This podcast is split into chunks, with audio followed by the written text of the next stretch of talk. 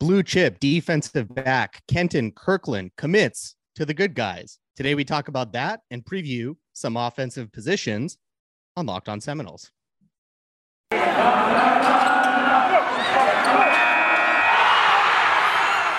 are Locked On Seminoles, your daily podcast on the Florida State Seminoles, part of the Locked On Podcast Network. Your team every day.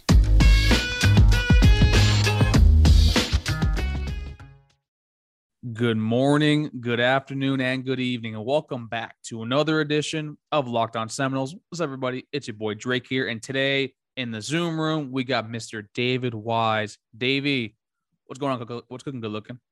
Every day after or of and after we get a commitment, uh, especially from a four star, is a happy day. It's a happy, happy day. And of course, Dave is talking about Kenton Kirkland, aka Agent K, aka KJ Kirkland, out of Raines High School in Jacksonville, Florida. He's a three star by a 247 composite, but 247 themselves has him as a four star recruiter. And folks, as you know, 247 is the preeminent recruiting industry in the country for right now. And Dave, this is a six foot one and a half inch kid, yep. 187 pounds with a get this a 77 inch wingspan. Yep. So we're you can definitely see the sort of the longer rangy cornerbacks with Sam McCall, the previous class, along with Azareye'h Thomas. Dave, what do you make of this commitment on this Tuesday afternoon? Well, actually, it well, happened yesterday on Monday night, but right. on Tuesday as we are recording this. Well, there's two big things that stand out about Kirkland. One is his wingspan. That kid just has arms for days, so he's going to get in passing lanes. He's going to play taller than he actually is, and he's already tall uh, for a safety at six one and a half right now. Well, he's, that, he's, he's being recruited as a defensive back, so he's going to play defensive back, right, right, and corner. So actually, he's going to be a little bit of a Swiss Army knife for the defensive secondary. Maybe another Xavier Rhodes type. That'd be great. Um, but it's not just that.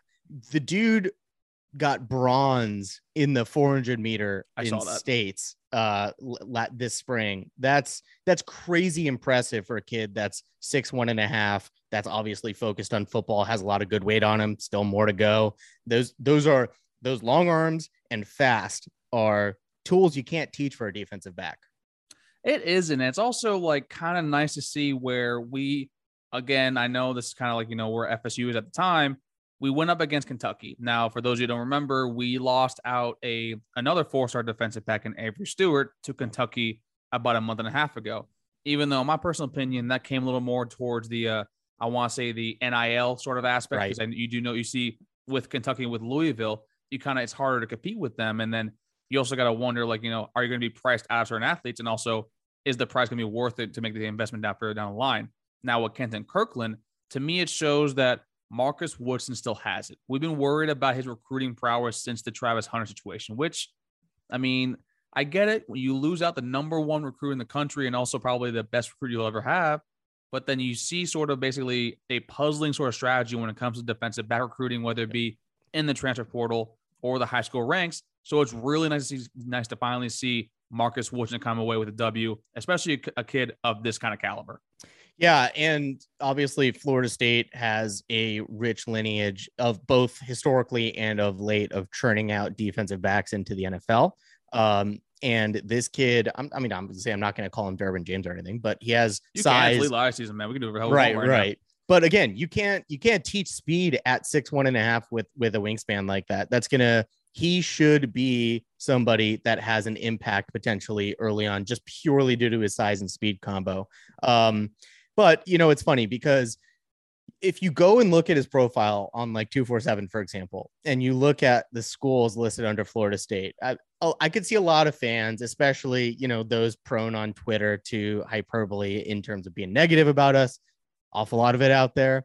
And you'll see Akron. We, have done it. We have. We have. we have done it. We're being like here. the perpetual negative people. And you know who I'm talking about uh, you know, you see Akron, Austin, PA, Cincinnati, and UConn. Like normally that's not a list you ever want Florida State lumped in with.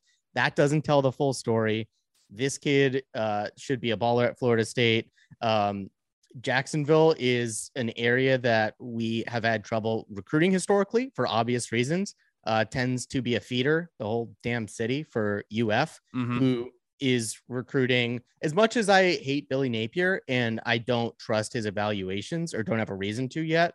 Um, Florida's recruiting well and Miami's recruiting even better. And we got to keep up with the Joneses. It, the, the race is on. uh, to get someone in the Flo- state of Florida back, and it's going to happen. Some one or more schools in the state of Florida is going to be back, and if we want it to be us first, it starts with landing blue chip prospects.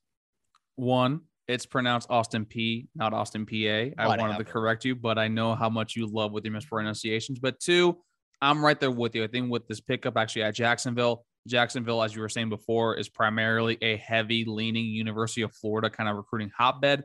That's why when we got Demarcus Walker out of there, I want to say almost a decade ago, that was a big recruiting win for us. Yep. But then you see now Miami's getting into there now as well. UF, I think, has had a few commitments from this past class there. And right now it goes to show it's nice where that's happening because Dave, about a month ago, you and I were very, I guess, down or a little more, I guess, a little more down than most on the Yep. recruiting aspect of this. I think last month we were in the mid to early, uh, to low 40s when it comes to two four sevens and also on threes.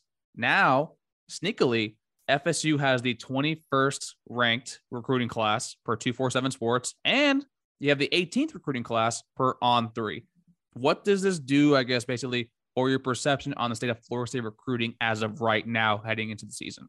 Well, eh, there there's a lot of good to take from that. Obviously, anytime you're higher in the rankings, that's a good thing. Uh, but uh, again, Florida and Miami are seemingly recruiting really well right now, and we've long talked about the lifeblood of the program uh, in in terms of recruiting. Just the last half decade, it it hasn't panned out. Like under Willie, we had probably gotten some good players in who whose development was how do I put it nicely stunted by the coaching that they had at the time. And so far under Mike Norvell, um, I think we wish we have been recruiting better. He he wasn't known to be like some elite Florida recruiter or recruiter in general when he came in. So to see us getting closer, back closer to like uh, a 50% or higher blue chip ratio right now on the composite, we have six four stars, eight uh, three stars. So uh, getting closer by the day to uh, an even split in terms of the blue chip ratio, almost at a 90 even in terms of the average um, recruit ranking. And it, if we're going to get back, it's going to obviously require us to make bowl games, but the quality starts with the players. And if we're not recruiting at a high level, like if we're recruiting like we have been the last couple years, two, three years, it's not going to get us to where we want to be. We can be top 25. That's not good enough for most Florida State fans. So got to keep this up. This isn't the end. That we need to see more blue chip commitments. And I'm right there with you. And not only do we need to see, I guess, more blue chip recruit uh, commitments, but I also need to see basically the talent basically to spread out a little bit more when it comes to the recruiting rankings. Right now, we are 21st in the country, and I love how basically we're developing these blue chip prospects with Keldric Faulk in the fold, like Yeah. Lucas Simmons, basically. So basically, trenches are fine. Defensive backs are starting to shape up a little bit more with Quindarius Jones, who might be a steal, and then with this addition with Ken Kirkland.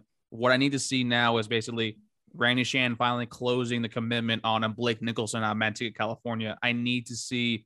I want to probably maybe one more wide receiver. Hykeem Williams. Hykeem Williams will be great to add alongside Vandrevius Jacobs and Goldie Lawrence. And I hate to say it, I need to see at least one quarterback from the high school ranks join this Yep. class. Agreed. Chris Parsons gone. Brock Glenn went to Ohio State. And so I need to see basically Mike Norvell and Tony Tokarz by extension actually basically picking up a commitment. And to me, if I'm them, I go to Miami, talk to Emory Williams, the Mil- the kid out of Milton, Florida, the QB commit, and be like, hey, Jaden Rashada is going to be your number one option because Jaden Rashada is a very damn talented kid. We don't have a QB committed right now. Why don't you come over here to us? Because also we were the first to offer you, or at least trying to test the waters in that because that kid out of Milton, Florida is extremely talented. Yeah, the thing you said that resonates most with me is recruiting or having a high school quarterback in the fold. Um, that is what Willie Taggart got absolutely killed for in his time here, and it set us back. We did get AJ Duffy, great pull by Mike Norvell, um, and I expect him to have a bright future here as a starter sooner than later. Um, but you can't just have one one quarterback. Um, just remember, Jameis Jameis Winston sat behind EJ Manuel for a little bit. So, you know, it, you, you got to have multiple in the fold. Every every year, Florida State used to be good. Uh, or used to be among the elite teams, finishing top five every year. We had an elite or a very very good quarterback with a soon to be elite or very very good quarterback sitting behind them learning, and we got to get back to doing that, to having guys sitting there learning for a year or two, coming in, repeat, rinse.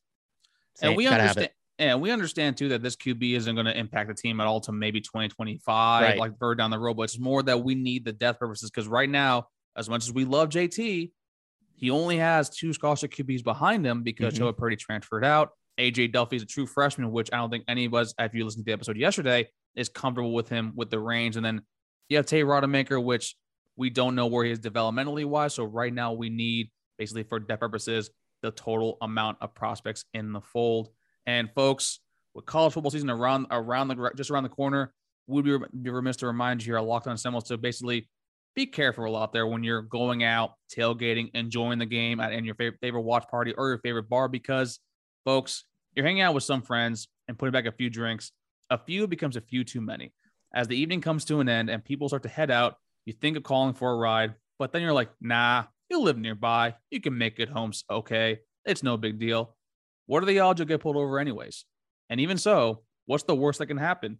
Your insurance goes up, you lose your license, you lose your job, you tow your car, you kill someone. Everyone knows about the risk of driving drunk. The results are tragic and often deadly. That still doesn't stop everyone from getting behind the wheel and wh- while under the influence. That's why police officers are out there right now looking for impaired drivers on our roads to save lives. If you think you're okay to drive, drive after a few drinks, think again. Play it safe and plan about getting a ride. It only takes one minute to change your life or someone else's forever. So, folks, drive sober or get pulled over. All right. And coming back, we are ready to talk some offensive position previews. Yesterday, we did quarterbacks. Go back. I think it's worth a listen. Um, and today, we're going to talk running backs and receivers, but there's some interesting news that just came up and it impacts both positions. Drake, Joshua Burrell is a receiver, a big, strong receiver. We talked about him, I think, last week as arguably one of the stronger players on the team, definitely pound for pound, one of the strongest players on the team. And also And- one of our favorite recruits, too, from the last class. Right. We we all really like Josh Burrell. We're huge fans here. Um, and you should be too. And interesting personnel move. Drake, tell the listeners what happened with Josh Burrell today.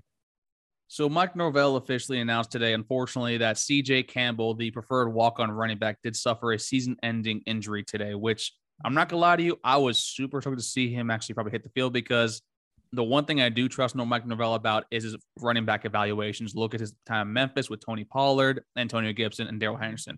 So now to I guess alleviate the blow and probably give him some playing time, Joshua Burrell is getting some run as a hybrid wide receiver running back, and he actually saw he actually performed very well in practice today, was showing a clear ability to hit the hole, shed some tackles, which is not surprising because Dave, as he said last week, is probably one of your strongest players on your team. So to me, this is probably a huge, huge upside pickup and probably a sky's the limit kind of thing with Joshua Burrell kind of completing the four horsemen of the run apocalypse alongside Trey Benson, Treshaun Ward, and Lawrence Toafili in the backfield. Absolutely. It's it's exciting because we've we've been excited about his potential as a receiver, but out of the backfield, obviously a threat to catch the ball, uh, more than a threat. Uh, our best receiving running back right away, considering he's a receiver. Um, but he is big and strong. I'm not going to sit here and tell you that he's, you know, all these Alabama running backs that they just seem to have three on the roster of at all times. But And Jahmyr comes in from transfer portal too. Just you know, the rich getting richer, right? unfair, but Josh Burrell is potentially unfair at the running back position if he can get a hold of it, a hold of it, uh, and if he can, you know, not run too high because he's going to be really tough to bring down. Like we said, that kid is big and strong. He's fast enough. If he can learn that position, he's a perfect complement to what we have. Um, because we have an awful lot. We're, we're going to get into running backs now. We have an awful lot of small or light fast guys. Um, Lawrence Toafili is, is not your starter, but he's going to get a lot of reps, and he is he is not very big, you could say. Um, Treshaun Ward isn't a bulldozer of a running back. Um, Trey Benson, we expect to be our bell cow running back. He's not. He's not Are you sure- massive. Are you sure he's a pretty? He's a pretty pretty big kid. I, I, I'm not gonna. I'm gonna push back a little bit on that because Trey Benson I kind of see as a little more the thunder to uh Treshaun Ward's lightning with Okay. the size. Let me, let me let me pull up his stats real quick. Hold on. Yeah, please. Uh, and while while you're doing that, Josh Burrell, I think, is a different size than that. Like, like he, I, I would expect him to immediately be our strongest running back. And you know, say what you will about like Carlos Williams and James Wilder and their decisions to play running back, but there was a there was definitely a use for them in our offense. Um, having that guy that you know on third and one is going to fall forward for a yard because he's just that strong. There is absolutely a use for that, especially if you can wing him out of the backfield and have him going out for a pass that you expect him to catch. So Trey Benson, as I was looking at, six foot one, 215 pounds, which okay. I wouldn't be. I think he's at a little bit heavier now, but also with fall camp, you're probably going to lose some of that weight. So I'll probably stick with 215. Treshaun Ward, you're right a little bit of your smaller back. He's listed at five foot ten. He's 192 pounds. Yeah. But to, so to me, I love this, you know, kind of this, this play calling, well, this play call, this this personnel decision because it kind of does, you know, complement the four. And then also sometimes you do have Ja'Khi Douglas go out also out in the backfield and move from the backfield as well on a lot of his uh, uh, his famous wheel routes. So to me, this kind of goes to what micro venture funding asked actually earlier earlier today in the comments that does FSU have a top three rushing attack in the ACC? And to me, I think that with the combined efforts of all four that we have now, including someone that you know you were high on when he committed with Rodney Hill, yeah. who also probably can get some burn later down the year. Yep. To me, I think collectively they can beat out a Will Shipley in Clemson. They can beat out a Sean Tucker, even though Sean Tucker to me is the best running back, is probably in the conference, a top five running back in the in the country. Can't but do it me, all himself. He can't do exactly. He can't do it all himself. And I think the only question is like, do we think that Mike Norvell will actually kind of pick maybe Trey Benson to basically inst- go a little more than the 10 carries or 12 carries that he gave Jashaun Corbin through the beginning of the year, even though he is coming back off the the lower leg injury.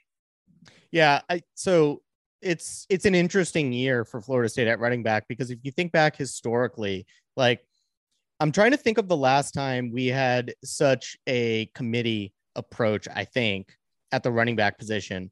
Um, I think it was like the Jermaine Thompson and Chris Thomas, or Chris Thompson and Jermaine Thomas uh, year, which was, I want to say 2007 or 2008. Um, you have four guys at least in the mix here who I think are going to get a good amount of carries.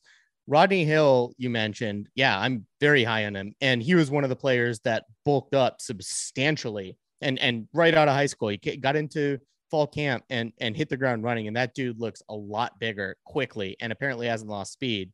But yeah, you know, we talk about Trey Benson as a potential bell cow type running back, but Treshaun, Treshaun Ward proved last year that he was worthy of his carries. He, in, we've talked about this ad nauseum. In spite of laughable run blocking last year along the offensive line, he was able to find holes and get to the second level and make defenses pay.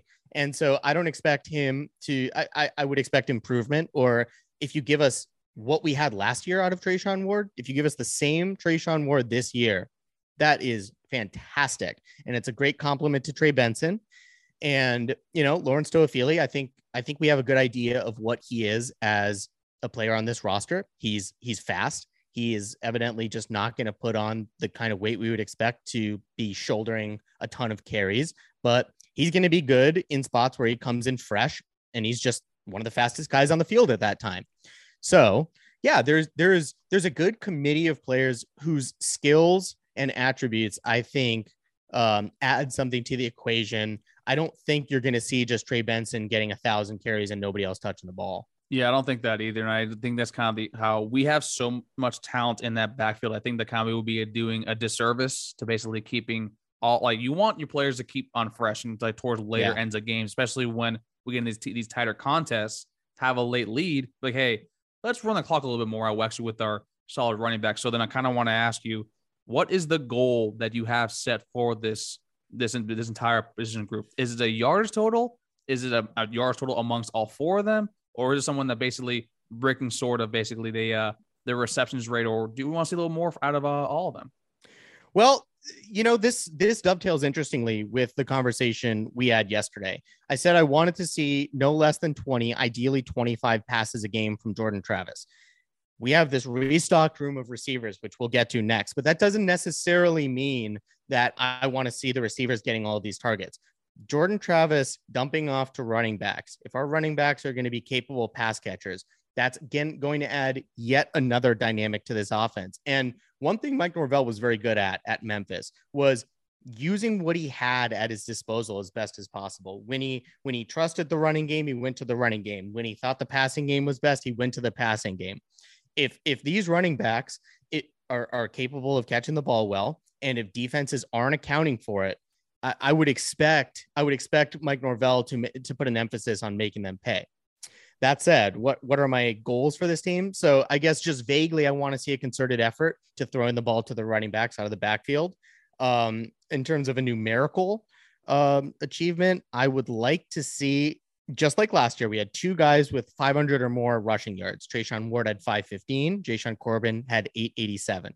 I don't expect Trey Benson necessarily to be a thousand yard runner because we have a, a good committee, a good four plus running backs in here. So I would like to see again two guys with 500 plus yards, and I would like to see the first of the two with I don't know if I want to say exceeding Jashaun Corbin's 887. That was that's total yards. Um, 500 rushing yards for each, mm-hmm. and I would like to see one of the two with let's let's call it 750. That'd make me happy. I think that I I'm in the camp that I think Trey Benson is going to be the best running back we've had since Cam Akers' second season. I fully expect, and this is going to be like a goal, so that's kind of a little more of a a pushing kind of a hot take on territory, I think Trey Benson can total a thousand yards total when it comes to Ooh. basically 750 rushing and then an extra maybe 250, maybe 300 receiving the ball. And I expect Treshaun Ward to be around the 650, 700 mark as well. So to me, I expect from our two top backs to have around what is what, with my math around 1800 total yards, 1750 total yards. And to me, I think with this core group, that is easily attainable. And then also with the offense, you have to you have to take you have to uh, keep Jordan Travis in, in account when actually basically doing a lot of these play calling. So to me, I think that this running back group will be tops in the conference, and then also basically helping our offense take the next step forward to the eight wins that we believe should be attainable for this season. Yeah, and, and just to add to what you just said, it's funny you said 17, 1800. Jashaun Corbin and Treshaun Ward last year combined for 1700 scrimmage yards. If you add Lawrence Toafili, which was their third leading rusher, taking out Jordan Travis, you got to 2,000 total scrimmage yards. So I would like to see, in light of me saying that I'd like to see a concerted effort to pass to the running backs, break 1,800. I want to see more scrimmage yards from our top two running backs than we saw last year. Okay, Dave. We are now towards the end of today's show, and we will be remiss here. We're going to talk about our the our friends in the wide receiver room. Mm. We brought in four separate transfers. One of them, Winston Wright. We don't know whether they'll be ready for game one or even be ready for game six or ready for the season at all. So let's push them off to the side. Yeah. Why don't we talk a little more about our friends Mycah Pittman, Johnny Wilson, Deuce Spann, and some of the old guard with Keyshawn Helton, Ontaria Wilson. How do you feel about these about this group?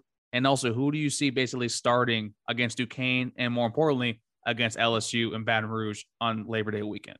Okay. So, the first thing I'm going to point out about Florida State's receiving group last year was pull up the statistics of who led the team in receptions last year. It's a little alarming. Um, first on the team was, you want to guess? Ontaria Wilson. Jashaun Corbin, 25. Oh God, no. 25 receptions led the team. Um, third was Cam McDonald with 24, or tied for second. Fifth was Treshaun Ward. So we had two receivers among the top five on the team in receiving in terms of receptions. Andrew Parchment was one. He's no longer here. Ontaria Wilson was the other with 23. That's not ideal. Um, if you if only two of your receivers are among the top five on the team in receptions, and the team leader in receptions had 25. That's a that's not good enough to get the job done. And the leader on the team in receiving yards was 382, Ontaria Wilson. That's a that's a small total. That's if if you're talking about making predictions for this year, man, it would be really tough not to predict that we'll have three plus guys with more receiving yards than our team leader last year.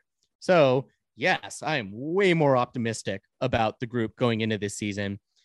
From the guys that are coming back last year, I can't think of a better way to put it than you did yesterday, which is it, or, or last week, if you're having somebody like Ontaria Wilson or Keyshawn Helton as your like number three or number four receiver that you're depending on, you're in very good shape.